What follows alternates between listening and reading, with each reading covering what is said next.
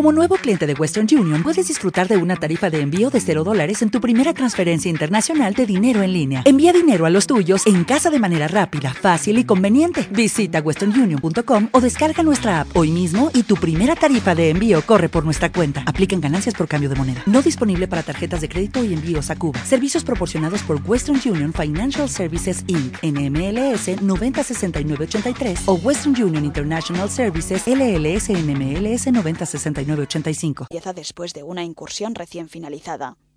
Las aldeas habían sido aplastadas pero no devastadas.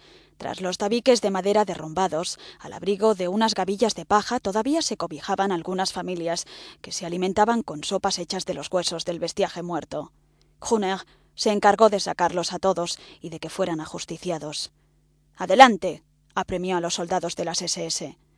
Su objetivo no era cazar a partisanos potenciales, sino a oficiales soviéticos que tuvieran algo que contar y tal vez también algo de valor que ofrecer. A las afueras de la cuarta aldea, una sección de soldados de las SS sacó a un hombre de entre las cabañas que seguían ardiendo y lo arrojaron al suelo delante del vehículo de Kruner. Aquella piltrafa se puso en pie inmediatamente y mientras se sacudía la nieve de la cara, bufó amenazadoramente hacia sus guardianes. Sin miedo, se encaró a su juez. Ordénales que se alejen, dijo con un acento prusiano muy marcado, haciendo un gesto de rechazo dirigido a sus vigilantes con una expresión imperturbable en los ojos. Tengo cosas importantes que contar. Kuner estaba irritado por el desprecio por la muerte mostrado por aquel hombre y exigió que se pusiera de rodillas mientras apuntaba a su rostro impávido con un dedo enguantado pegado al gatillo. Envuelto en aquellos miserables harapos de campesino, el hombre le contó sin tapujos que era desertor alemán, Standartenführer del cuerpo de cazadores y un soldado endemoniadamente bueno, condecorado en múltiples ocasiones, y desde luego no era uno al que se lo ajusticiara sin antes someterlo a un consejo de guerra. La curiosidad que fue despertando lentamente en Kruner le salvó la vida a aquel pelagatos, cuando le comunicó que se llamaba Horst Lankau y que tenía una propuesta que hacer a su guardián, su ancho rostro ya era un esbozo del triunfo. El pasado militar de Horst Lankau era difuso. James concluyó que ya antes del estallido de la guerra debía de haber iniciado una carrera militar. Tenía una gran experiencia. A juzgar por lo que había contado, había estado destinado a una carrera militar gloriosa, pero también tradicional. Sin embargo, la guerra en el frente oriental había modificado rápidamente hasta las tradiciones más insignes. Originariamente el cuerpo de cazadores de Lancau, uno de los ases que la ofensiva se guardaba en la manga, había sido movilizado para cazar a oficiales del Estado Mayor soviético en la retaguardia del enemigo. Luego debían entregarlos al SD o rara vez a la Gestapo para que ellos se encargaran de sacarles toda la información que tuvieran. Y a ellos se había dedicado Lancau durante algunos meses, una tarea sucia y peligrosa. En una ocasión feliz habían dado con un general de división, entre cuyas pertenencias se encontraba, entre otras cosas, un cofrecito que contenía treinta diamantes pequeños pero cristalinos, toda una fortuna. Aquellas treinta piedras lo habían llevado a la conclusión de que la guerra había que sobrevivirla, fuera cual fuese el precio que hubiera que pagar por ello. Juner se rió cuando Lancau llegó al punto de su relato en que tuvo que explicar casi disculpándose que el robo había sido descubierto por sus propios hombres. Los reuní alrededor de la hoguera y les ofrecí una ración extra de sucedáneo de café a aquellos estúpidos confiados. Todos se rieron cuando reveló el desenlace de la historia, entre sorbo y sorbo de café, había lanzado una granada de mano que había reventado a todos y cada uno de los soldados de élite y a sus prisioneros. Después de esta acción, Horst Lankau se había refugiado entre los campesinos soviéticos a los que pagaba por su seguridad con limosnas. Mientras estuviera ahí, él y la guerra tendrían que desenvolverse el uno sin la otra, había pensado. Y entonces fue cuando Kruner se interpuso en su camino. Pagaré por mi vida con la mitad de los diamantes. Había tentado a su guardián con una expresión de desprecio por la vida en la cara. Si me exiges que te los dé todos, dispárame ahora mismo. Pues no te los daré, y tú tampoco sabrás encontrarlos. Pero te daré la mitad si tú me das tu pistola y me llevas a tu cuartel. Cuando llegue la hora dirás que me has liberado del cautiverio en que me tenían los partisanos soviéticos. Hasta ese momento dejarás que me quede en el cuartel sin que tenga que relacionarme con los demás oficiales. Ya te contaré lo que tendrá lugar después. Luego, Gruner y él habían regateado a fin de llegar a un acuerdo para la repartición de los diamantes, aunque finalmente Lancao se había salido con la suya. Quince diamantes para cada uno, y Lancao se alojaría en la guarnición de Gruner con una pistola cargada en el bolsillo. Tendrás que darme un diamante por cada semana que te tenga a pan y cuchillo, dijo Gruner en un último intento de presionarlo. Lancao le devolvió una sonrisa tan amplia como su ancho rostro. Huner entendió que su propuesta había sido rechazada. Tendría que deshacerse de Lancao cuanto antes para que no atrajera inoportunamente la atención de sus superiores. A lo largo de los tres días de permiso que Huner tuvo fuera de la guarnición, Lancao no se separó de su liberador ni un solo instante. Huner no sabía si era la mano que siempre llevaba metida en el bolsillo de la pistola o la expresión perpetuamente bonachona y casi piadosa de su rostro lo que lo perturbaba, pero lo cierto es que había empezado a sentir respeto por la sangre fría y la tenacidad de Lancao. Poco a poco también empezó a entender que juntos podrían conseguir unos resultados que ninguno de ellos podría lograr por separado. El tercer día se fueron a Kirovogrado, lugar que solían visitar la mayoría de los soldados cuando la comida de las cocinas de campaña se volvía demasiado monótona o la vida en el frente demasiado sombría. Huner había pasado largo rato sentado con los codos apoyados en las mesas de roble, seleccionando divertido a los huéspedes con los que podría iniciar una pelea, o mejor aún, a los que podría sacarles dinero para que no los hiciera trizas. Fue en aquel lugar donde Lancau inició a Huner en sus planes que se habían ido fraguando durante los meses de triste ociosidad que había pasado en la aldea soviética. Quiero volver a Alemania lo antes posible y ahora sé cómo conseguirlo le había susurrado al oído. Uno de estos días te pondrás en contacto con la comandancia y les comunicarás que me has liberado de mi cautiverio de acuerdo con lo que acordamos. Luego me conseguirás un certificado médico que establecerá que los partisanos me han torturado con tanta saña que he acabado por enloquecer. Cuando esté en el tren hospital con rumbo al oeste, te pagaré dos diamantes más que he escondido. La idea atrajo a Kruner, de esa manera podría librarse de Lancau y a su vez sacar provecho de ello. Podía ser una especie de ensayo general de lo que él mismo tendría que hacer antes o después, si la vida en el frente se tornaba demasiado peligrosa y arriesgada. Ensayo general o no, las cosas no iban a salir así. Detrás de la taberna de los oficiales había cuatro letrinas para aliviar el uso que se hacía de las dos que había dentro. Gunnar siempre había preferido cagar al aire libre. Allí se tambaleó se abrochó la bragueta y se rió al pensar en los dos diamantes que le iban a tocar de más mientras abría la puerta que daba al exterior. Delante de él, envuelto casi por completo en la oscuridad, apareció una figura que no hacía ademán alguno de querer dejarlo pasar. Una estupidez, había pensado Kuhner cuando se es tan enclenque y bajito. Heil Hitler, Herr Obersturmbannführer, pió el hombre sin moverse ni un milímetro del lugar. En el mismo instante en que Kuhnach cerró el puño y se dispuso a apartar a aquel obstáculo de un manotazo de su camino, el oficial se llevó la mano a la gorra y dio un paso atrás en la débil luz que iluminaba el muro del patio trasero. Herr Obersturmbannführer Kuhnach, ¿tiene un momento para hablar conmigo? le dijo el extraño. Tengo una proposición que hacerle. Tras unas pocas frases, aquel pequeño y flaco oficial acaparó todo el interés del oficial Kroner. Miró a su alrededor, agarró al Hauptsturmführer del brazo, se lo llevó a la calle donde aguardaba el hombre del rostro ancho y lo metió en su vehículo que estaba aparcado delante de la bocacalle más próxima. El hombrecito nervudo se llamaba Dieter Schmidt.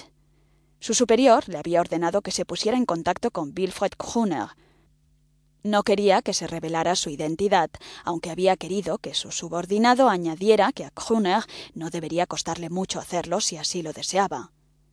Si algo fuera mal, será más seguro para todos que no conozcamos nuestras verdaderas identidades. Dijo Dieter Schmidt, a la vez que miraba a Horst Lankau, que no parecía tener ni la más mínima intención de presentarse. Puesto que el plan es de mi superior y que en una primera fase, hasta que se ponga en marcha, solo él correrá literalmente el riesgo de que lo cuelguen, les ruega que respeten su deseo de anonimato. El hombre flaco se desabrochó los botones superiores del abrigo y miró a ambos a los ojos durante un buen rato antes de proseguir. Dieter Schmidt provenía de las divisiones blindadas de la SS Wehrmacht. Eso era evidente. Sin embargo, originariamente había sido Sturmbannführer y vicecomandante en un campo de concentración. Unos meses atrás, él y su comandante, que era responsable de un campo de concentración y de tres campos de trabajo menores subordinados, habían sido obligados a dimitir de sus puestos, degradados y transferidos a servicios administrativos en la SS Wehrmacht en el frente oriental, una alternativa razonable a la deshonra y la ejecución. Sin embargo, a medida que fue pasando el tiempo en tierras soviéticas, fueron comprendiendo que probablemente jamás volverían a abandonarlas. Los alemanes luchaban como diablos para mantener sus posiciones, pero ya no había indicios de que pudieran seguir conteniendo el avance del ejército soviético. A pesar de que las funciones de Dieter Schmidt y de su superior consistían sobre todo en realizar tareas administrativas, el frente estaba lo suficientemente cerca para que los vehículos acorazados soviéticos pudieran llegar al lugar en menos de media hora. Es decir, que sus vidas corrían peligro constantemente. Los cañonazos constituían un acompañamiento diario al tecleo de las máquinas de escribir. De los 24 oficiales superiores que habían servido originariamente en los despachos del Estado Mayor, solo quedaban 14. Así era el Frente Oriental. Eso lo sabía todo el mundo. Me parece que nuestro truco en el campo de concentración estaba más generalizado de lo que creíamos entonces, explicó Dieter Schmidt. Teníamos un presupuesto de gastos diario que había que respetar. Por ejemplo, disponíamos de 1.100 marcos al día para la manutención de los prisioneros. Lo que hicimos fue engañar a la Administración Central saltándonos el reparto de comida aproximadamente cada cinco días. Al fin y al cabo, aquella chusma no podía quejarse a nadie. Lo llamábamos castigo colectivo remitiendo a ciertas faltas que jamás se habían cometido. Naturalmente, algunos miles pagaron con sus vidas, algo que nadie lamentó. Por lo demás, no solíamos ser demasiado exactos a la hora de llevar las cuentas de lo que ingresábamos por el alquiler de esclavos, y finalmente hicimos una ligera reducción de las tasas, lo que sin duda aumentó el volumen de negocios con relación a su finalidad. Los fabricantes y demás patrones nunca se quejaron. La colaboración era ejemplar. A finales de verano contabilizamos nuestros beneficios totales en más o menos un millón de marcos. Resultó ser un negocio fenomenal hasta que un capo durante una inspección tuvo la mala suerte de derribar a un funcionario de Berlín al que se le rompieron las gafas. El capo se puso inmediatamente de rodillas y suplicó por su vida como si hubiera alguien que fuera a tomarse la molestia de quitársela. Lloraba e imploraba, y llegó incluso a agarrarse al funcionario que, confundido, intentaba soltarse, algo que solo hizo que aquel hombre se aferrara a él con más fuerza. Al final el capo gritó que se lo contaría todo acerca del funcionamiento de aquel campo si le perdonaba la vida. Lo que sabía era, por supuesto, muy limitado, aunque sí logró proferir que se hacían trampas con las raciones de comida antes de que lográramos sacarlo de ahí y acabar con él. Y entonces ya fue demasiado tarde. Durante la revisión de cuentas que se llevó a cabo, descubrieron todo el dinero que habíamos apartado y lo confiscaron. Permanecimos un mes entero en la cárcel de Lublin, esperando que ejecutaran nuestra sentencia de muerte. No sabemos lo que pudo modificar la sentencia, aparte de la situación bélica. No obstante, alguien debió de cambiar de opinión, y así fue como aterrizamos en el frente oriental. Poco a poco James logró ordenar la información que fue recibiendo, pequeños retales de algún acontecimiento por aquí, una historia por allá, y horas y más horas de fanfarronerías que en conjunto conformaban la historia de los simuladores que dormían a su lado. Dieter Schmidt, el hombrecito enclenque que ocupaba la cama más alejada, solía hablar en voz muy baja y por tanto muchas de las cosas que decía resultaban difíciles de entender. En una situación extrema como aquella, resultaba casi imposible dilucidar si era tímido por naturaleza o si era el miedo a ser descubierto que le influía al hablar.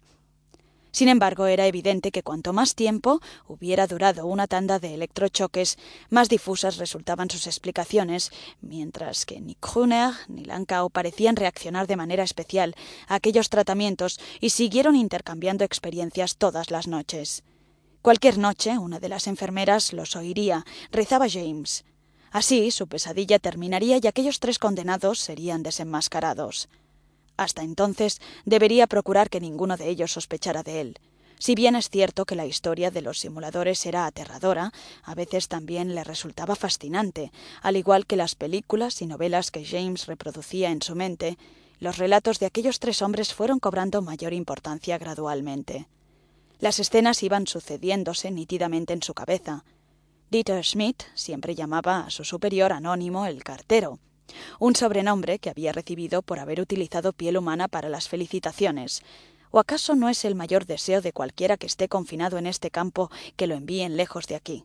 había comentado.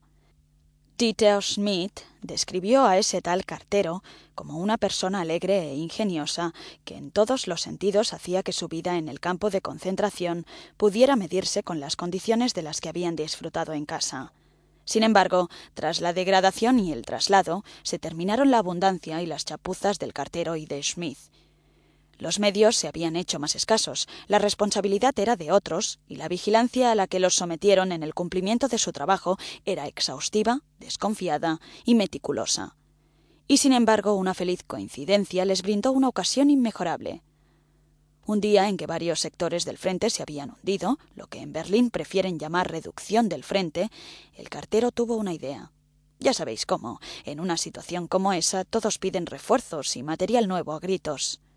El Obergruppenführer Hotz coronel general del cuarto ejército blindado, estaba furioso porque había desaparecido un tren de mercancías que transportaba recambios para los vehículos acorazados y encomendó a nuestra sección la tarea de encontrar esos recambios inmediatamente. Tres días antes de la conquista rusa de Kiev, encontramos los vagones de mercancías en un rincón de la zona de maniobras de la ciudad. Hotz estaba feliz y ordenó al cartero que se hiciera cargo personalmente de la vigilancia del transporte en su camino a Vinitsa, donde el material destrozado aguardaba los recambios. En Vinitsa se descargaron cientos de cajas pesadas llenas de piezas de motor, cadenas de oruga, ejes y recambios menores en un almacén. En la parte posterior de aquel enorme almacén que estaba prácticamente a oscuras, se amontonaban desordenadamente miles de cajas. De entre todas aquellas capas sobresalían marcos, telas y un sinfín de objetos sin embalar que excitaban nuestra curiosidad y llamaban la atención sobremanera. Tanto el cartero como yo nos quedamos atónitos ante tal abundancia que revelaba que un enorme botín de guerra había sido apartado en aquel lugar para ser trasladado posteriormente a Alemania en cuanto hubiera un transporte de mercancías disponible. No tardamos mucho en descubrir que habíamos tenido razón. Durante todo el año 1943, cualquier objeto de un valor superior a los 3.000 marcos que hubiera sido extraído de las iglesias, oficinas oficiales, museos y colecciones privadas del distrito había sido apartado y almacenado allí. Era obvio que ahora que las fronteras avanzaban, aquel enorme botín iba a ser evacuado muy pronto. Y fue cuando al cartero se le ocurrió la brillante idea de trasladar un par de cientos de cajas y depositarlas cincuenta metros más atrás. Y ya veríamos lo que pasaba. La alegría del cartero y de Dieter Smith fue enorme cuando cinco días después volvieron al almacén. El truco había funcionado. Se habían llevado todas las cajas, salvo las que ellos habían separado. De pronto tenían mucha prisa. Cuando el transporte llegara a Berlín se descubriría durante la descarga y el recuento que faltaban un par de cientos de cajas. Y fue cuando recibí la orden de intentar ponerme en contacto con usted, Herr Obersturmbannführer Kruner, explicó Dieter Schmidt en el coche aparcado detrás de la taberna de Kirovogrado. El caso es que necesitamos la ayuda de un superior que esté relacionado con el SD. Por estos lares no hay nadie que quiera tener nada que ver con los asuntos de la policía de seguridad. Aparte de esto, las unidades que colaboran con la Policía de Seguridad disfrutan de una serie de ventajas añadidas como son la movilidad y la libertad de acción.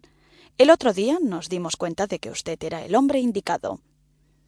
Usted, Herr Obersturmbannführer, trabaja en el mismo sector del frente que nosotros. Sabemos que usted en algunas ocasiones ha mostrado tener iniciativa propia. Es usted inteligente e imaginativo, Herr Kröner.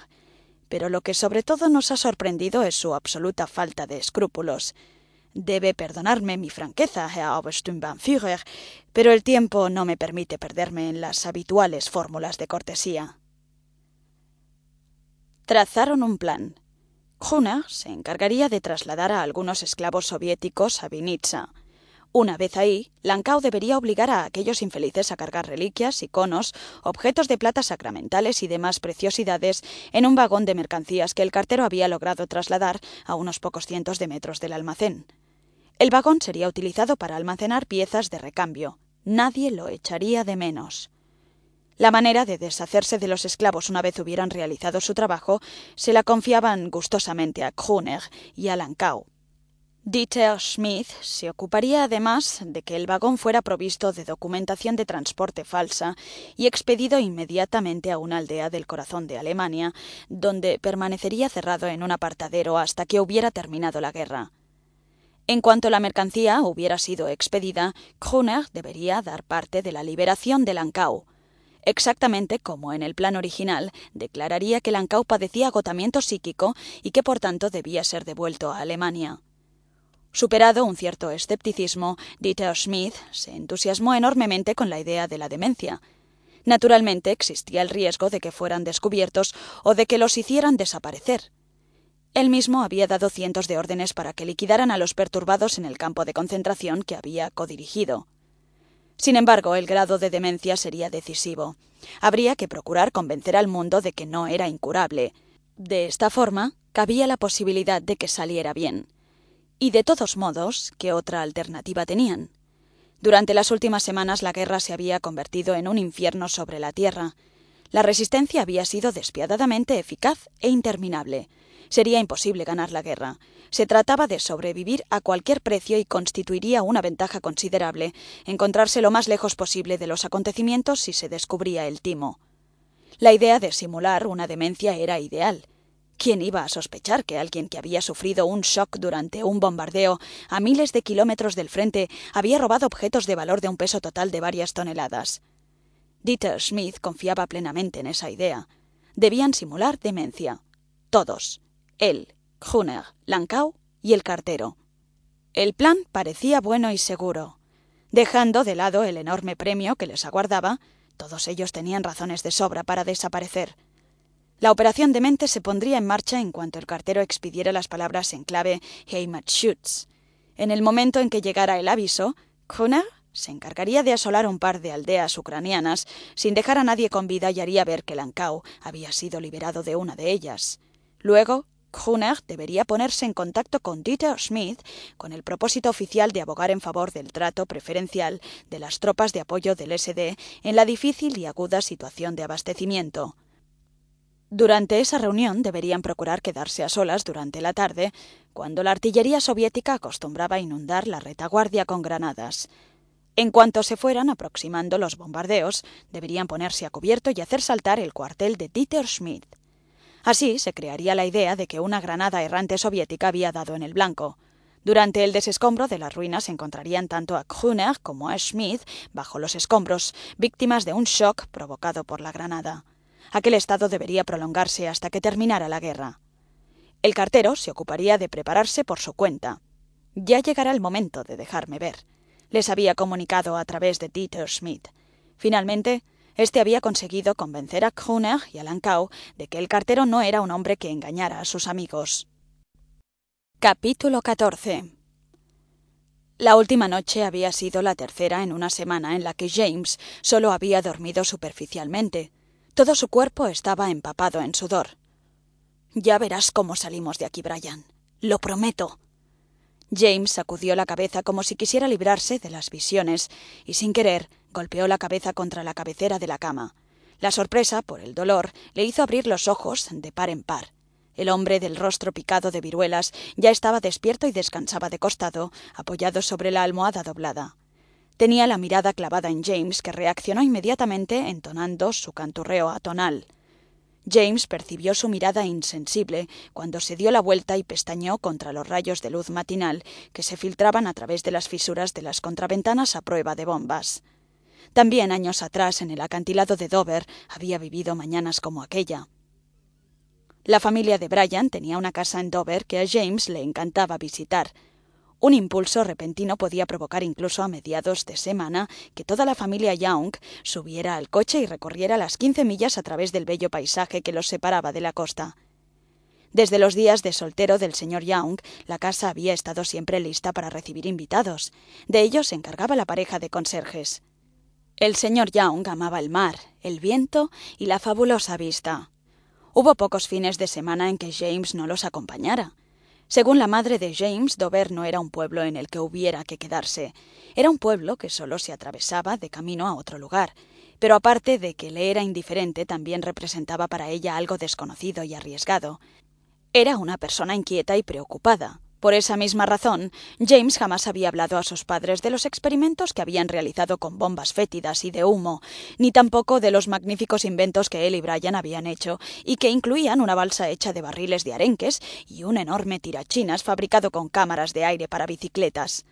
Si la señora Tisdale hubiera sabido que su hijo era capaz de lanzar un ladrillo con tal violencia y precisión como para atravesar un saco de trigo a una distancia de cincuenta metros, sin duda no se habría alegrado demasiado. Para ellos, Dover representaba un verdadero refugio. Ahí van los dos hijos del señor Young, comentaba la gente al verlos llegar por el paseo marítimo. Siempre les había encantado que los tomaran por hermanos, y solían agradecer el equívoco agarrándose por el hombro y cantando su himno de guerra a viva voz. Una canción banal que uno de los pretendientes de Elizabeth había escuchado en una película que ni él ni Brian habían visto jamás. I don't know what I have to say, It makes no difference anyway. Whatever it is, I'm against it. No matter why it is, or who commented it, I'm against it. Your proposition may be good, but let's have one thing understood. Whatever it is, I'm against it. Nota 1. No sé qué quieren decirme. De todos modos, me da igual. Sea lo que sea, estoy en contra. No importa lo que sea ni quién lo empezó. Estoy en contra. Es posible que tu proposición sea buena, pero dejémoslo claro, sea lo que sea, estoy en contra. Fin de nota. Solían gritar a viva voz. Repetían aquellas estrofas una y otra vez, haciendo enloquecer a los que los rodeaban.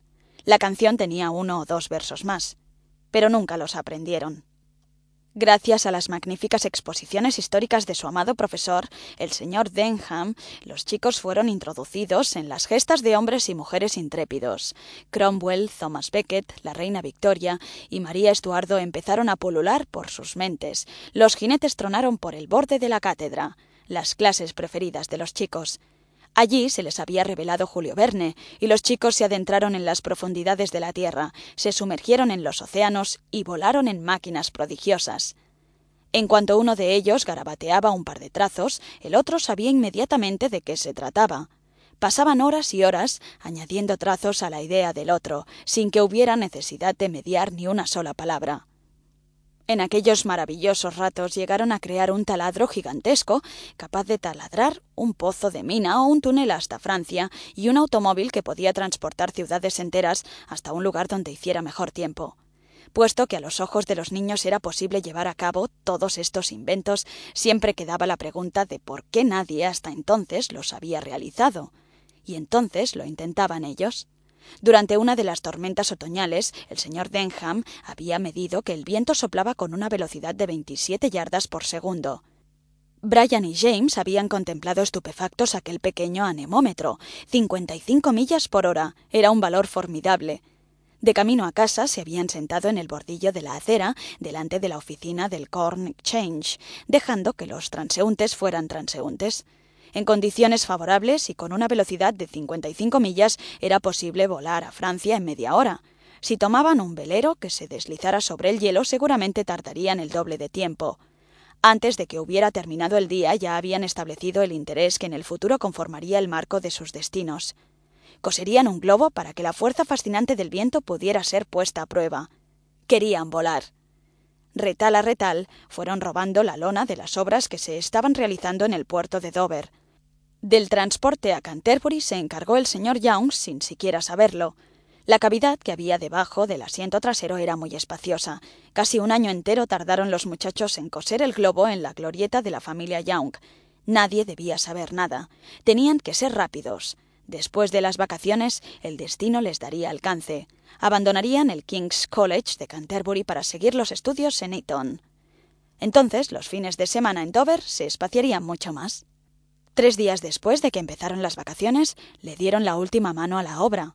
Fue Gilles quien, sin saberlo, resolvió el problema de trasladar el globo a Dover, donde los aguardaban el acantilado y el viento.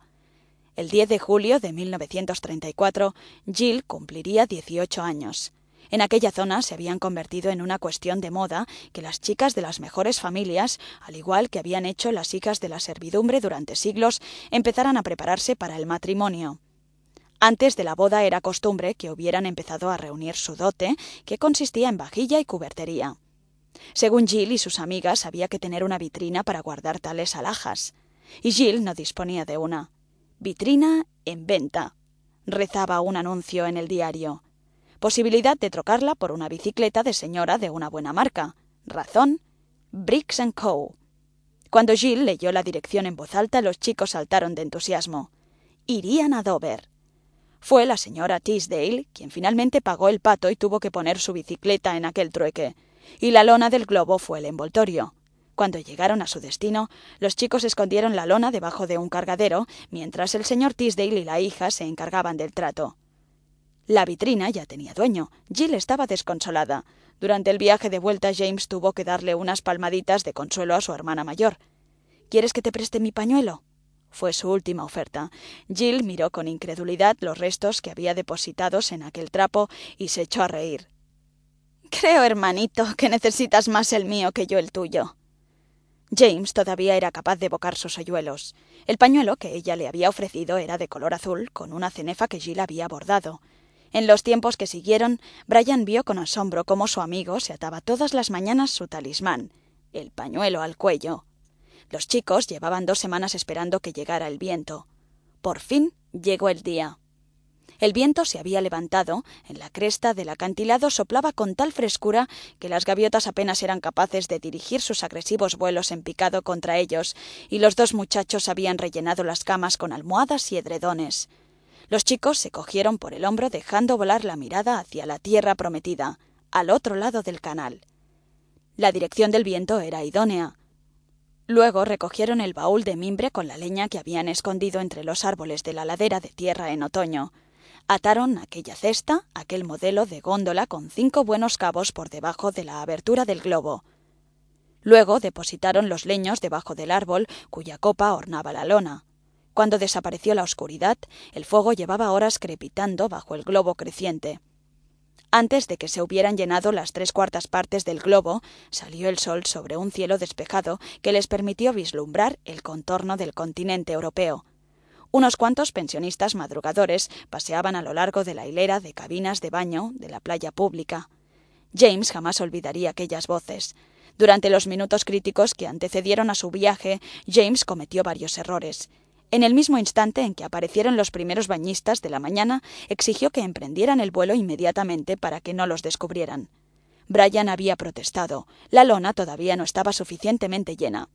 Confía en mí, le había dicho James. Todo irá como estaba previsto. Cuando finalmente el viento levantó el globo la primera pulgada del suelo, James se había sentido seguro. La lona se hinchaba de forma imponente sobre sus cabezas, oval, abarquillada y enorme. Entonces soltó el último amarre y arrojó un par de leños más por la borda. La silueta gigantesca del globo cabeceó un instante en el borde del acantilado.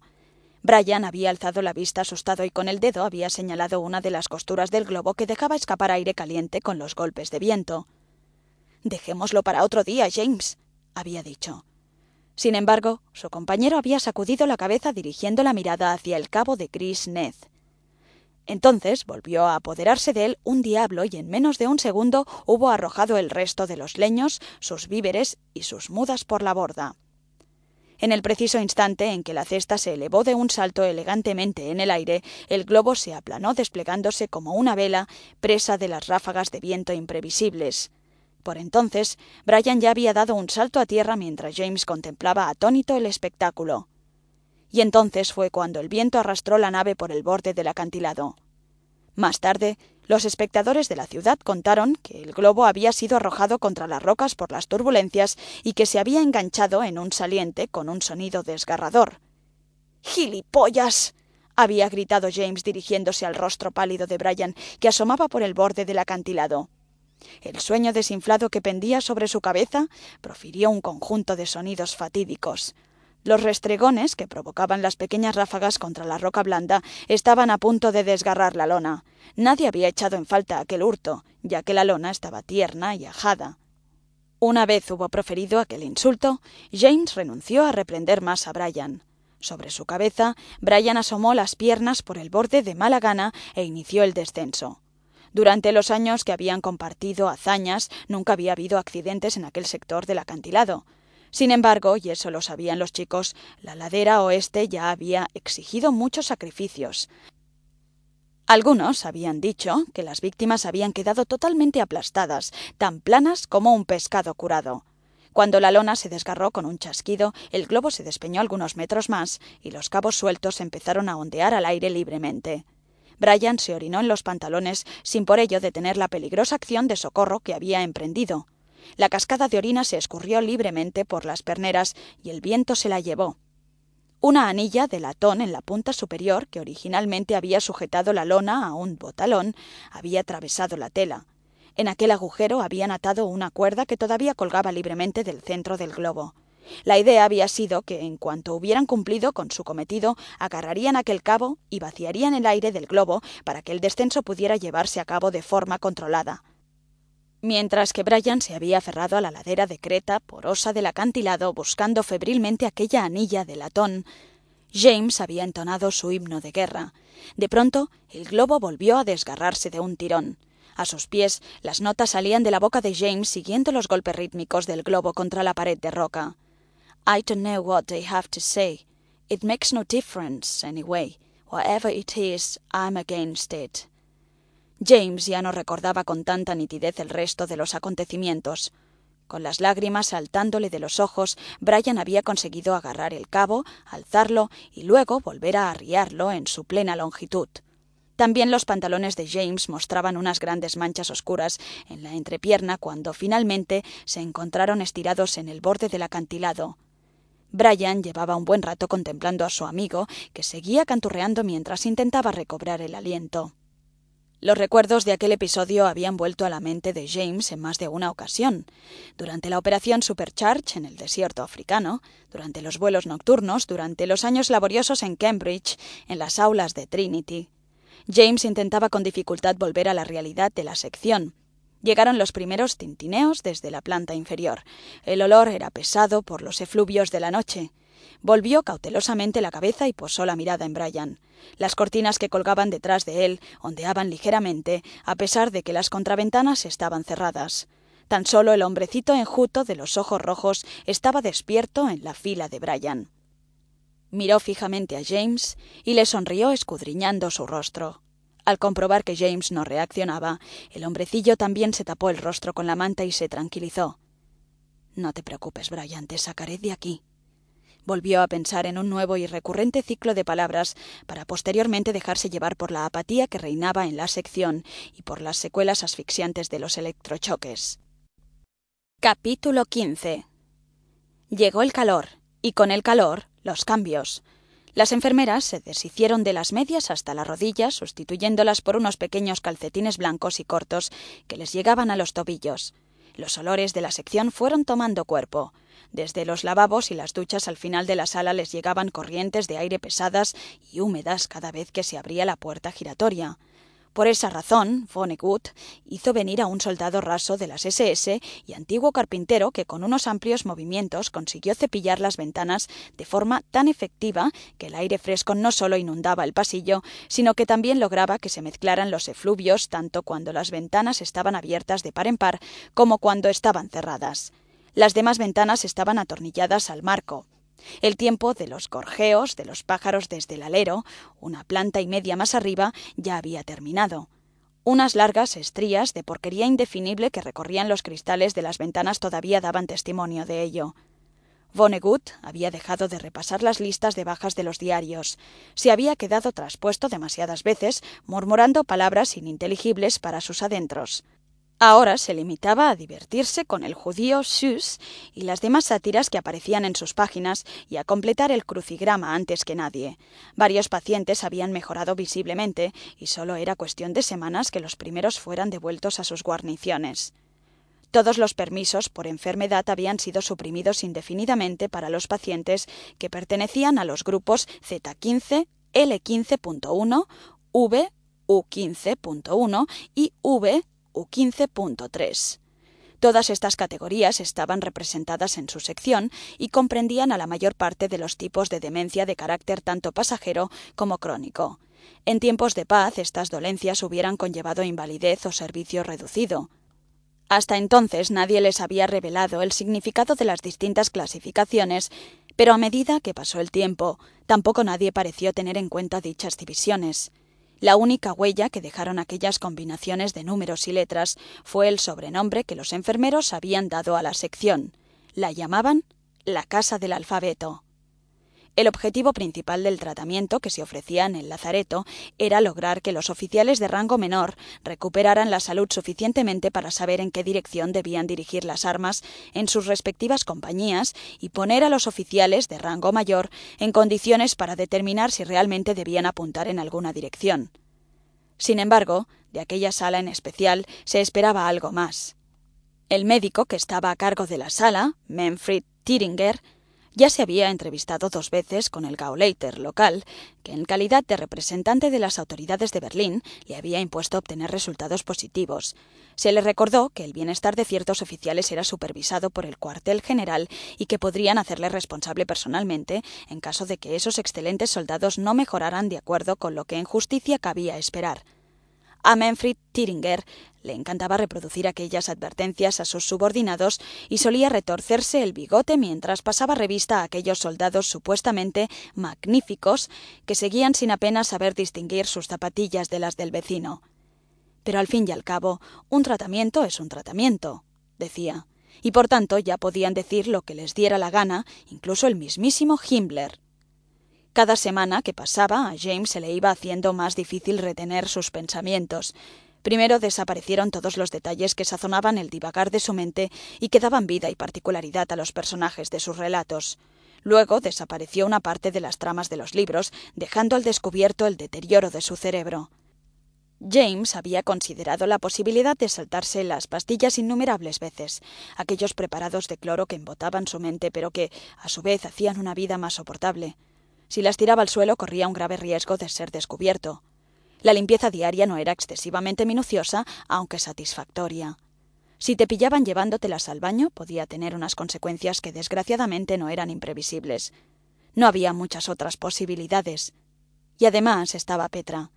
Pues a fin de cuentas, la hermana Petra era la verdadera razón de que no intentara eludir tragarse aquellas pastillas cuando ella las depositaba cuidadosamente sobre su lengua y acercaba su cara a la de él.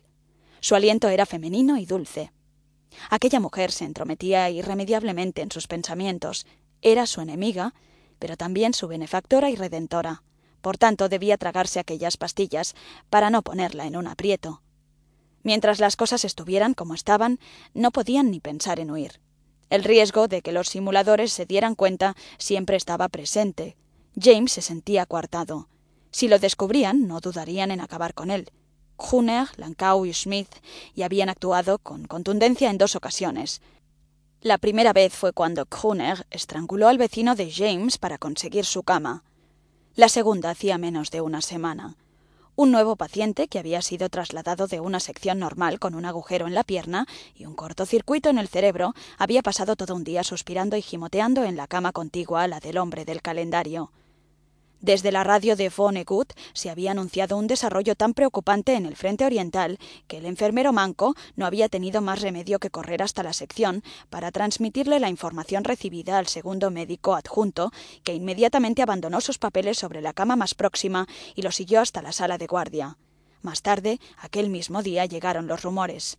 Entrada la tarde, los rumores se habían condensado en comunicaciones verificadas que pronto se propagaron por la sección con las habladurías de las enfermeras y los gruñidos de los camilleros. Han desembarcado en Francia, proclamó finalmente Fonegut. James se había sobresaltado. La idea de que en aquel mismo instante las tropas aliadas estaban luchando a escasos cientos de millas del lugar con el solo objetivo de acercarse le provocó las lágrimas. Esto tendrías que saberlo, Brian. Así tal vez te relajarías, pensó. En el momento en que James volvió la cabeza hacia la pared, el nuevo paciente, que ocupaba la cama diagonalmente opuesta a la de él, empezó a reír. Finalmente, su ataque de risa histérico provocó una sacudida en la cama contigua a la de James. Era la de Kruner. Se bajó la manta hasta los tobillos, se incorporó lentamente y dirigió la mirada hacia aquel descarado que había osado reírse. James notó la mirada de Kruner sobre su cuerpo y percibió cómo el calor se filtraba hasta la piel para inmediatamente después abandonarlo con más rapidez que con la que había llegado. Se interrumpió la risa, pero Kruner no volvió a echarse. Durante los días que siguieron, los simuladores se turnaron para vigilar al nuevo inquilino, cuando le daban de comer, cuando orinaba, cuando lo mudaban y le hacían friegas con alcohol. Los simuladores eran testigos de todas las posibles combinaciones y situaciones. El cuchicheo nocturno cesó y las noches se hicieron imprevisibles.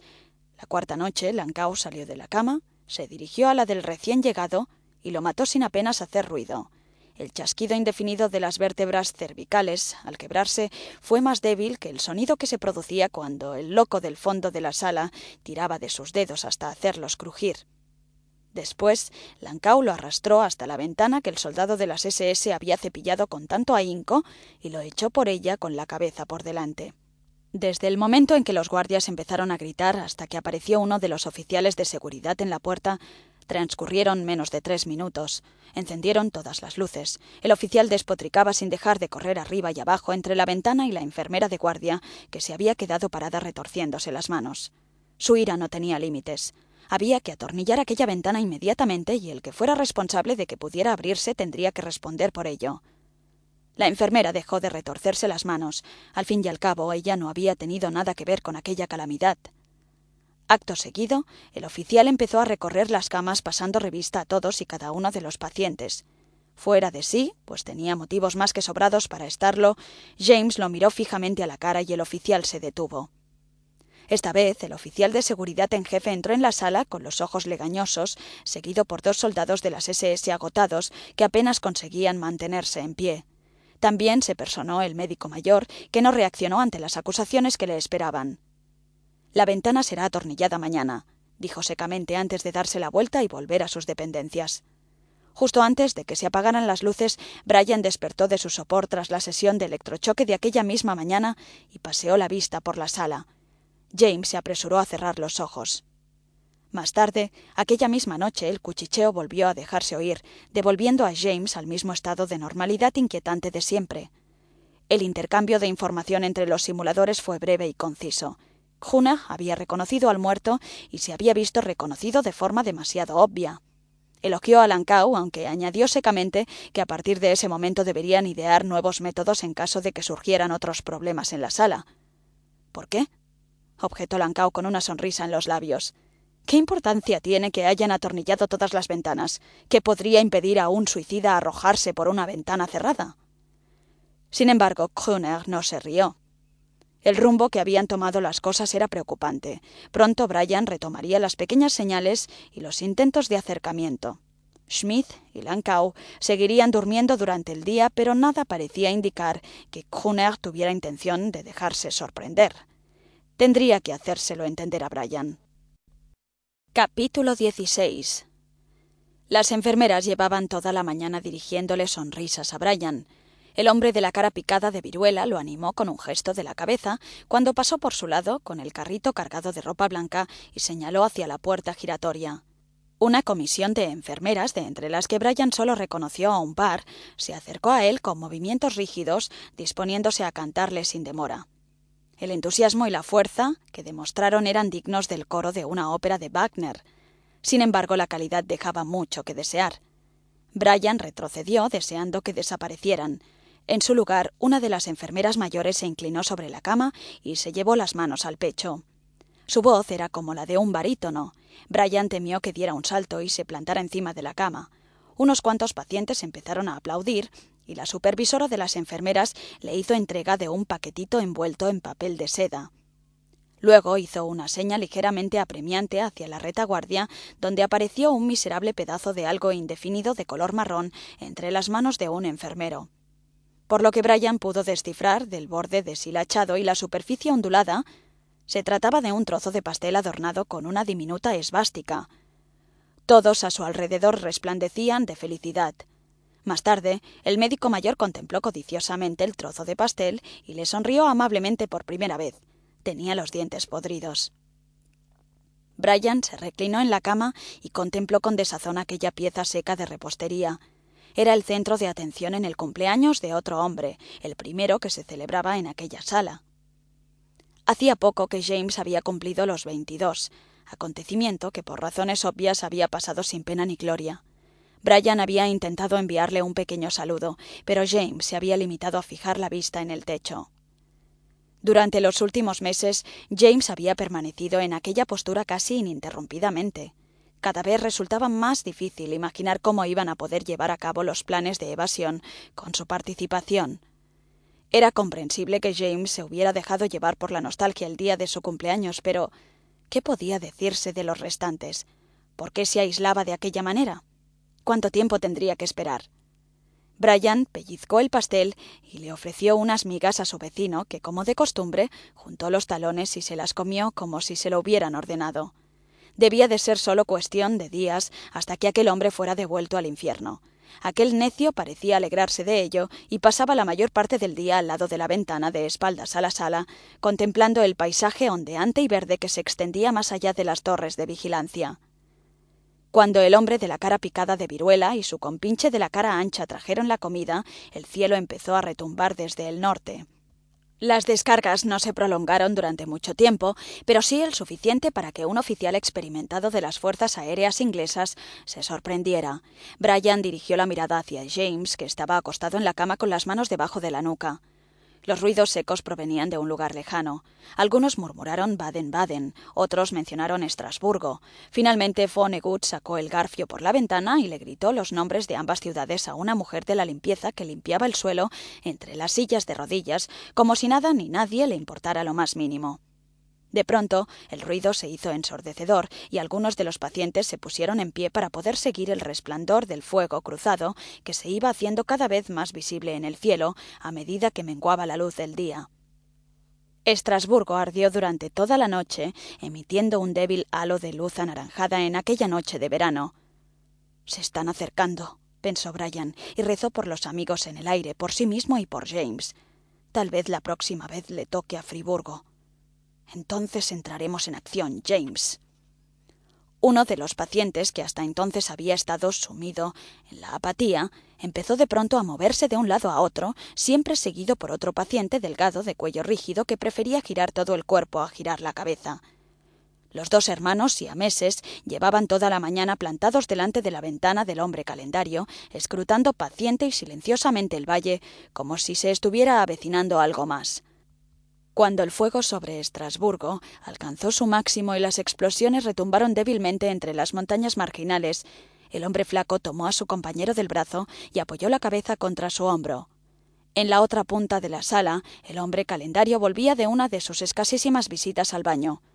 Allí se encontró con los hermanos siameses que sacaban las cabezas a través de los barrotes de la ventana.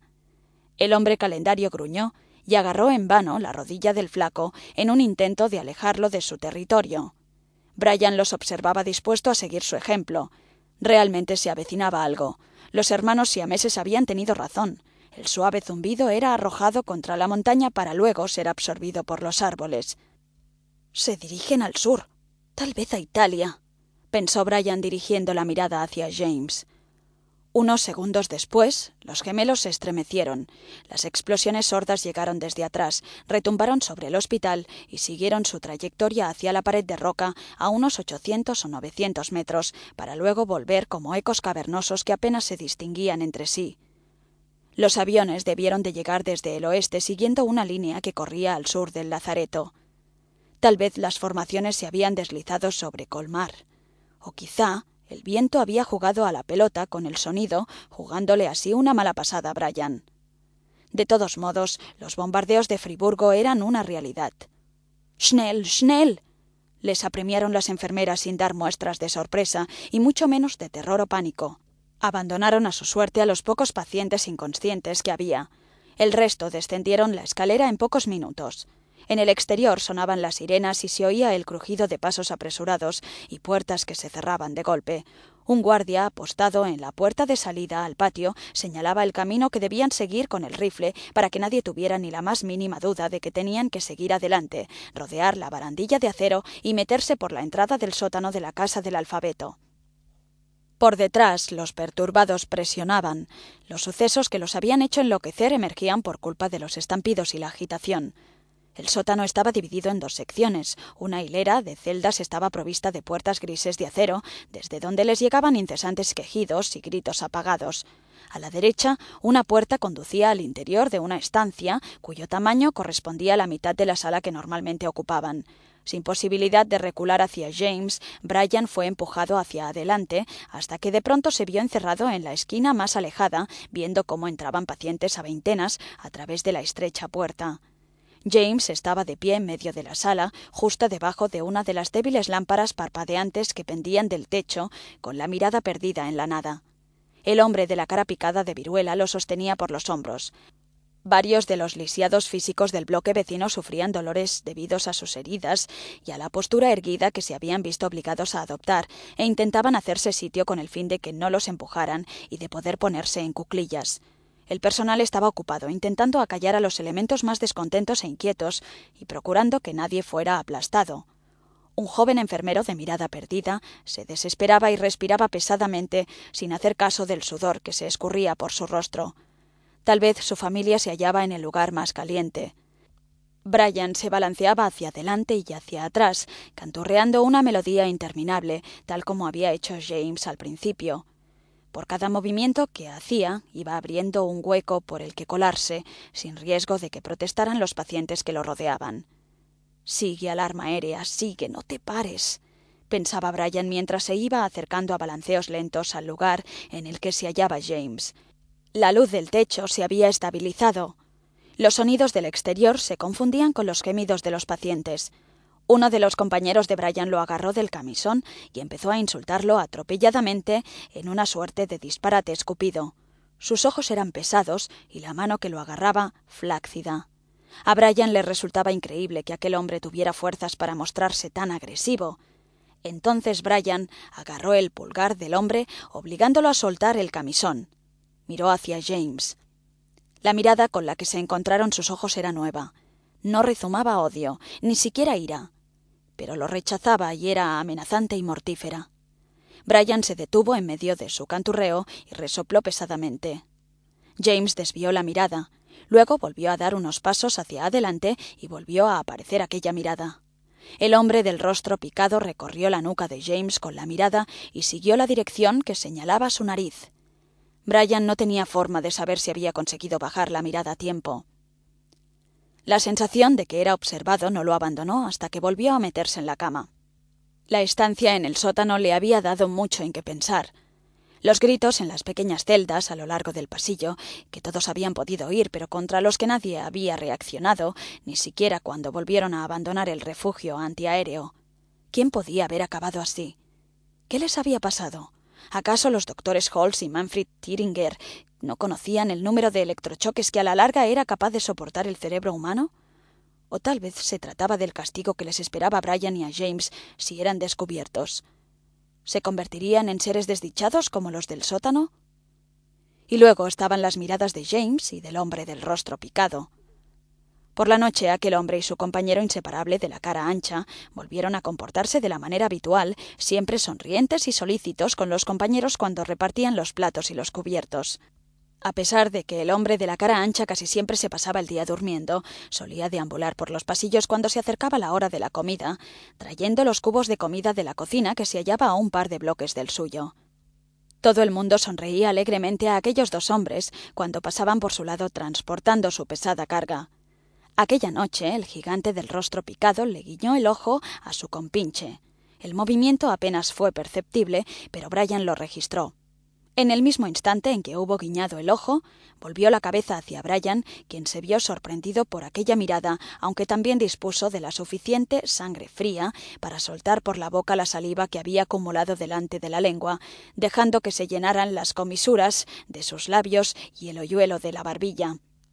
El gigante recolocó el plato que tenía delante y echó un cucharón más de pedazos de salchicha al lado de los mendrugos de pan. El paciente afortunado intentó evitar desagradecidamente tal muestra de generosidad. Sin embargo, el gigante del rostro picado de viruela no se dio ni cuenta. Solo tenía ojos para la barbilla de Brian. Desde el primer día en el hospital, Brian había aprendido algunos vocablos alemanes, aunque su significado no siempre era totalmente unívoco. Sin embargo, las conjeturas y la acentuación de las frases y las expresiones de las caras de los que hablaban le habían permitido adivinar el estado en el que se encontraban sus compañeros en un momento dado y hasta cierto punto lo que los médicos esperaban de su evolución. Aquel aprendizaje exigía una enorme concentración y ese no era precisamente el punto fuerte de Brian cuando se encontraba en medio de una tanda de electrochoques. Una vez había desaparecido la debilidad de los primeros días, el mundo que lo rodeaba se presentaba en imágenes distorsionadas que se movían con una lentitud exasperante. Brian sabía que debía mantener la mirada alejada del hombre del rostro picado. Si su sospecha era justificada, estaban sucediendo ciertas cosas en la sala que todavía no entendía y con las que debía tener un extremo cuidado. A menudo el hombre del rostro picado se inclinaba sobre él cuando estaba adormilado. Aquel hombre gigantesco cambiaba constantemente el tono de su voz y asustaba a Brian con su chapuceo amable y su simpática sonrisa. Brian no entendía nada. Cuídate mucho de descubrirte ante este hombre, se repetía una y otra vez cuando notaba el aliento de aquel hombretón sobre su rostro. Concéntrate. Se reñía Brian mientras luchaba por sacudirse la apatía de encima.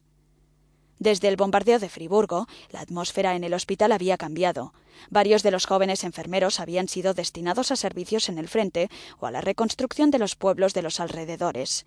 El volumen de trabajo en las distintas secciones había aumentado y el número de heridos que entraban por las puertas de acceso ya habían empezado a superar el número de los que la cruzaban en el sentido contrario. Se habían visto obligados a convertir la sala de gimnasia en lazareto de urgencia. Era una simple cuestión de tiempo hasta que le tocara el turno a la casa del alfabeto. Los heridos siempre vendrían en primer lugar. La preocupación estaba dibujada en los rostros del personal. Muchos habían perdido a familiares durante los bombardeos.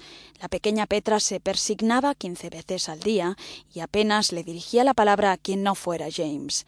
Las sonrisas y las pequeñas amabilidades se habían ido espaciando. Todo el mundo se limitaba a cumplir con sus obligaciones. Capítulo 17 La sexta vez que vio a Brian pasearse arriba y abajo entre la cama y el baño, la enfermera a la que llamaban hermana Lily perdió la paciencia. Aunque todo el mundo sabía que en el segundo día después de un tratamiento de choque el paciente estaba increíblemente sediento y agitado, había otras cosas que hacer que dejar pasar constantemente a un paciente inquieto y sediento. Antes de que el personal sanitario hubiera terminado de cambiar las sábanas, ya le había vuelto la molesta sequedad de boca. Brian seguía los movimientos de aquellas manos expertas y rápidas que estrujaban sábanas y fundas de almohada. Recostó la cabeza pesadamente contra el lecho de olores clínicos. La cavidad bucal se cerró alrededor de la lengua y la inmovilizó, mientras el sabor dulzón se extendía por sus mejillas. Aunque Brian se mordió la mejilla, no se produjo ni una sola gota de saliva. Desde la cama del hermano siamés flaco llegaron unos alaridos irritados y Brian alzó la cabeza. El hombretón del rostro picado de viruela había querido darle de beber, pero al flaco no le gustaba que tocaran su cama e intentó zafarse de aquel contacto. Tales acercamientos solo le estaban permitidos a su hermano siamés. Brian contempló flemático la escena y volvió a intentar tragar al ver el vaso de agua que el hombretón presionaba contra los labios apretados del flaco. El contenido cristalino del vaso chapoteaba tentadoramente cada vez que el flaco se defendía, como si fuera un niño travieso. Brian levantó la mano y la agitó hasta que el gigantón finalmente dio fin a su broma y se volvió hacia él. Una ancha sonrisa se extendió por sus labios mientras se acercaba a grandes trancos a Brian, alargando la mano que sostenía el vaso. El agua era increíblemente refrescante. El gigantón vio cómo Brian vaciaba el vaso con avidez y se disponía a volver a la mesa sobre ruedas para volver a llenarlo cuando, al girarse, tropezó con la cama. Las pastillas produjeron tal ruido al entrechocar dentro de la pata de la cama que Brian creyó que todo el mundo se quedaría paralizado y lo miraría acusadoramente. La sequedad bucal volvió súbitamente. El hombretón de la cara picada se dio la vuelta lentamente y fijó la mirada en la cama. La zarandeó ligeramente con un golpe de rodilla, pero esta vez las pastillas no tintinearon. Brian empezó a toser y el enfermero, que en aquel momento estaba atendiendo al hombre calendario, se acercó corriendo y le golpeó la espalda. El hombretón se quedó observándolo durante un rato hasta que por orden del pequeño enfermero se acercó de mala gana al carrito a por otro vaso de agua. Durante el resto del día Brian apenas osó moverse, a pesar de que tenía la sensación de que las pastillas habían caído hasta el fondo de la pata y de que ya no volverían a hacer ruido. Aparentemente el gigantón era el único que se había dado cuenta. Alrededor de la medianoche, unas nubes taparon la luna y Brian consideró que había llegado la hora de deshacerse de las pastillas. Aquella noche no había nadie moviéndose por la sala, ninguna sombra que se dibujara contra la puerta giratoria. Cuando se sintió seguro de que era el único que estaba despierto, salió de la cama y levantó la pata derecha de la cabecera. Nadie había sacado el tapón del extremo de la pata desde que en su día el fabricante lo había remachado. Brian lo retorció con tanta fuerza que la carne de las puntas de las uñas se soltó. Se vio obligado a cambiar de mano incesantemente a la vez que intentaba evitar jadear, cuando finalmente saltó el tapón, Brian estaba tan cansado que apenas le quedaban fuerzas para disfrutar de su victoria. En cuestión de fracciones de segundo, Brian se dio cuenta de la catástrofe que se avecinaba y puso la mano debajo de la boca del tubo antes de que las pastillas salieran a chorros como salía el grano por la trampilla de un silo. Un par de ellas se desperdigaron por los lados y se perdieron por el suelo. Brian abrió los ojos de par en par en la escasa luz de la sala. Una de las pastillas había aterrizado en el pasillo central, otras dos acabaron debajo de las camas. Brian sacó la mano cuidadosamente de debajo de la pata hasta que el resto de las pastillas formaron un bonito cono listo para ser recogido. Brian se puso de rodillas y tiró del camisón creando una pequeña bolsa donde fue depositando aquellas diabluras blancas que febrilmente fue recogiendo del suelo con movimientos inseguros y desesperados. Cuando se hubo convencido de que ya no quedaban más, se dio la vuelta y volvió a colocar el tapón de madera lo mejor que pudo. De pronto, una pesada nube se vació y dejó un agujero en el cielo nocturno por el que los rayos de la luna se filtraron iluminando la sala. Una figura se irguió lentamente por detrás de las cabeceras de las camas del lado opuesto del pasillo central y volvió la mirada hacia él. Brian se apretó contra el suelo con todas sus fuerzas. Era el hombretón de la cara picada de viruela. Brian estaba seguro de ello. La luz de la luna se posó suave y fresca entre el bosque de patas, dibujando unas sombras alargadas y oblicuas en el suelo. Entre esas sombras se había colado una raya del grosor de una aguja de tejer, y el botón de esa aguja era otra pastilla que se había deslizado traicioneramente por el pasillo central hasta detenerse debajo de los pies de la cama del hombretón. La cama del gigante crujió, no tenía ni la más mínima intención de volver a echarse. En cuanto la nube volvió a cerrarse, Brian aflojó la presión de la mano con la que tenía agarrado el camisón y se fue incorporando lentamente. En un único movimiento arrojó la colcha al suelo y se sentó en la cama arropado por la oscuridad, de modo que el hombre de la cara picada no pudiera determinar con toda seguridad si Brian había estado a punto de levantarse de la cama. De camino al baño, el hombretón siguió sin disimulo y con mirada atenta sus movimientos. Brian no desvió la mirada ni una sola vez, limitándose a concentrar toda su atención en la punta del camisón y en no tropezar con nada. Hasta que Brian no hubo tirado tres veces de la cadena, no desaparecieron las últimas pastillas entre los remolinos espumosos de la taza. La luz de la luna había vuelto a la sala. Ahora el hombretón estaba sentado en la cama con las piernas colgando. Las anchas manos aferraban el borde con fuerza para permitirle tomar ímpetu y saltar rápidamente de la cama. Su torso estaba encorvado hacia adelante, sus ojos entrecerrados y alertas. Era evidente que el gigante no permitiría que Brian pasara por su lado sin más. Por un instante le pareció que aquel hombre estaba cuerdo. La sensación de haber sido descubierto hizo que Brian se detuviera. Se quedó parado un rato en la cabecera de la cama con la mandíbula caída y la lengua gruesa y arqueada saliéndole de la boca. El hombretón parecía no cansarse de observarlo y apenas pestañeaba.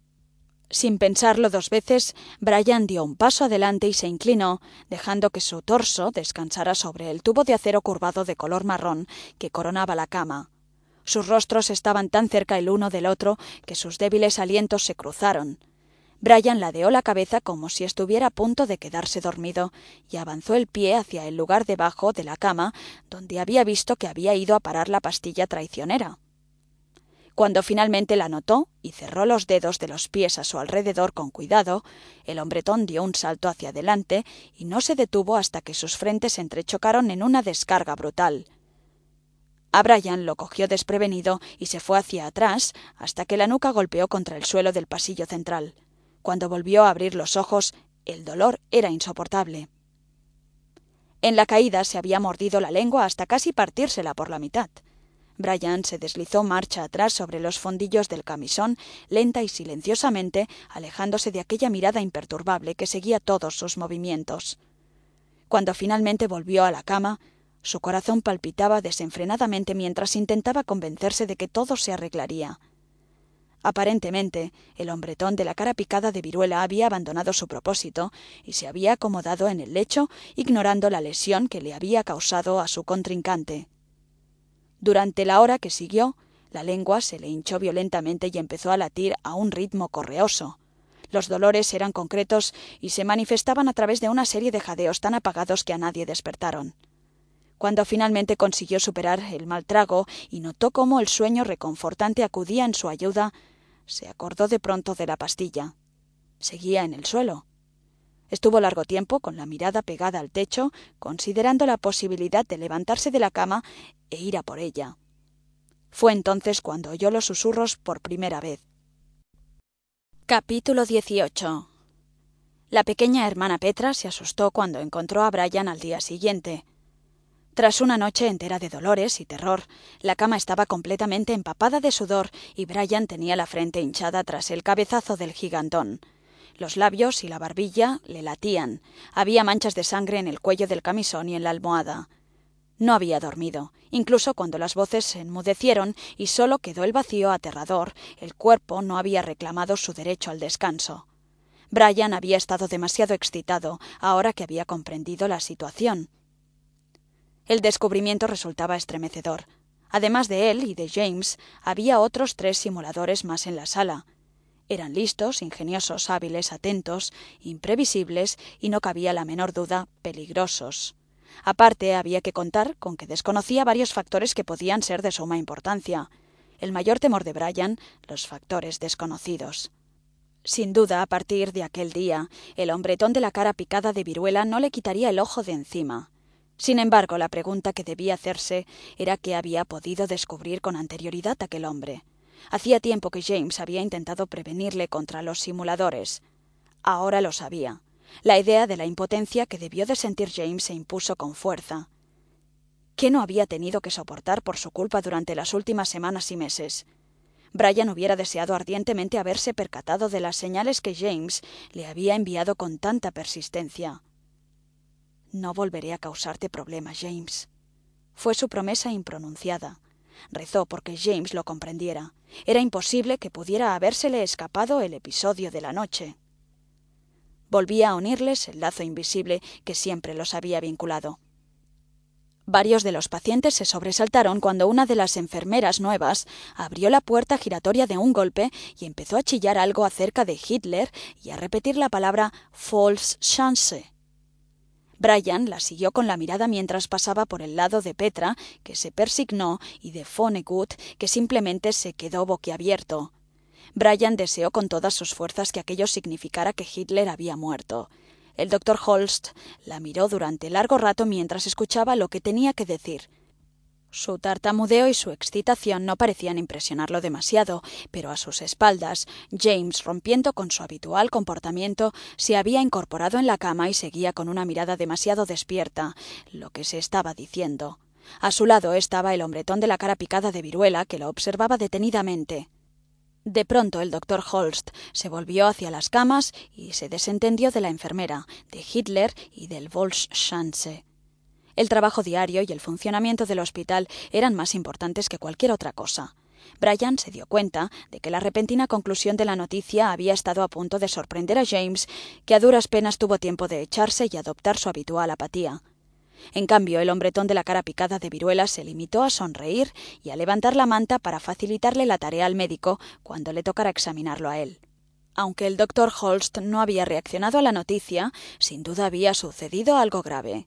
El ambiente que se respiraba era tenso, la actividad del exterior era distinta de la que solía haber, y por primera vez durante semanas apareció un oficial de seguridad en la sección. Era la primera vez que lo veían. Era prácticamente un niño, ni siquiera tenía su edad, evaluó Brian. Mientras el adolescente pasaba revista a las camas, saludaba secamente a todos y cada uno de los pacientes con el brazo derecho alzado y bajaba la cabeza cada vez que su saludo era correspondido. Miró a todos los pacientes directamente a los ojos, inspeccionó el pasillo trasero de los baños y las duchas minuciosamente con pasos medidos y lentos e hizo que abrieran todas las puertas de un tirón. La presencia del chaval vestido de negro no parecía perturbar a nadie. Incluso los simuladores lo miraron fijamente a los ojos cuando los saludó, y el hombre de la cara ancha sonrió como nunca, alargó el brazo con un chasquido e irrumpió en un Heil tan violento que todos los que se encontraban en la sala se sobresaltaron irremediablemente. Su enjuto compinche que ocupaba la cama vecina no se mostró tan valiente. Es cierto que aquel rostro estrecho sonrió, pero su brazo no acabó de subir a la altura que cabía esperar. Al alzar el brazo, la manta cayó al suelo, de forma que la esquina quedó suspendida en el aire. Justo debajo de la cama estaba la pastilla que Brian había perdido al chocar con el hombretón de la cara picada de viruela. Brian la detectó inmediatamente e intentó reprimir las ganas de tragar saliva que suele provocar un susto repentino. Si el oficial de seguridad la encontraba, no sabría de dónde había venido. Pero, ¿qué diría el simulador viéndose entre la espada y la pared? ¿Y el de la cara picada de viruela? ¿Que no sería capaz de deducir de los sucesos de la noche anterior? Brian tardó un segundo en comprender que aquella maldita pastilla insignificante podía acercarlo varios metros al abismo y a la perdición. Antes o después alguien recogería aquella pastilla y no sería él quien lo haría ni diez caballos salvajes podrían obligarlo a intentarlo. El hombre que ocupaba la cama vecina a la del simulador, más delgado, había sufrido unas terribles quemaduras en la cara. Era uno de los pacientes que ya estaban allí cuando llegaron. Ahora ya le habían retirado todas las vendas y poco a poco la piel estropeada fue adquiriendo un tono más normal y fresco. Era uno de los muchos soldados que se habían quedado atrapados en un vehículo blindado en llamas. La única diferencia era que él había sobrevivido una supervivencia en el dolor que lo había vuelto taciturno y lo había dejado sumido en la confusión. El oficial de seguridad miró el brazo que intentaba alzarse en un saludo y se metió entre las camas para ayudarlo. Al dar un paso adelante, dio con la punta de la bota en la pastilla, que salió disparada contra la pared rebotando con un chasquido prácticamente inaudible. Brian soltó un bufido al ver que de momento el peligro había pasado. Dos minutos más tarde, el oficial pisó la pastilla que había aterrizado cerca de la entrada. El crujido lo hizo detenerse. Una de las enfermeras se apresuró a entrar en la sala al oír la llamada del oficial de seguridad, al que encontró de rodillas en el suelo hurgando tranquilamente en el polvo blanco con el dedo. Entonces el oficial le acercó la punta del dedo con la sustancia que había recogido y se la dio a probar a la enfermera. La expresión de la cara y los gestos de la enfermera parecían querer quitarle hierro al asunto y por lo demás pretendían dejar bien a las claras su inocencia y su desconocimiento de las circunstancias que lo envolvían. El joven oficial de seguridad le hizo unas cuantas preguntas que la llevaron a sacudir la cabeza mientras el color de su rostro iba modificándose imperceptiblemente. Tras unos minutos de interrogatorio, la enfermera empezó a mirar furtivamente a su alrededor y daba la impresión de que su mayor deseo en aquel momento era salir corriendo, despavorida. De pronto, el oficial se agachó y desapareció de la vista de Brian, que entonces solo pudo percibir unos sonidos indefinidos que le llegaban de detrás de la cabecera de la cama. Un instante después, el oficial volvió a aparecer entre las camas con la mejilla pegada al suelo, avanzando como un sabueso que seguía una pista. Después de una corta búsqueda, encontró otras dos pastillas. Brian estaba aterrorizado. Los reunieron a todos, a las enfermeras que estaban de servicio y a las que todavía estaban medio dormidas después de la guardia de la pasada noche, a los camilleros cuya tarea se limitaba a llevar y a traer a los pacientes de los tratamientos de choque y que de vez en cuando echaban una mano a los demás, a los enfermeros y por tanto a Fonekut, a los auxiliares, al personal de limpieza, al doctor adjunto Holst y finalmente al profesor Tiringer. Ninguno de ellos fue capaz de dar una explicación plausible de lo ocurrido. Era evidente que cuantas más declaraciones tuvo que escuchar el oficial de seguridad, más convencido estuvo de que algo andaba mal. Llamaron al oficial en jefe que los había interrogado en la sala de gimnasia y lo pusieron al corriente de la situación. De entre las muchas palabras exaltadas que vomitó, Brian entendió una sola simulación. En un abrir y cerrar de ojos pusieron en marcha una inspección a fondo. Varios soldados de las SS se habían despojado de sus chaquetas y pululaban por todos los rincones de la sala, de rodillas, en cuclillas, de puntillas. Examinaron cada centímetro de la sala, no omitieron ni un solo escondrijo, por imposible que fuera. Vaciaron los armarios de los baños, ojearon los diarios, repasaron la ropa, tanto la de vestir como la de cama, levantaron colchones, inspeccionaron ventanas y contraventanas. Solo permitieron que aquellos pacientes que no podían ponerse en pie por sí mismos se quedaran en cama. Al resto los habían confinado en el fondo de la sala con las piernas desnudas. Desde allí miraban lo que estaba pasando a su alrededor con ojos incrédulos.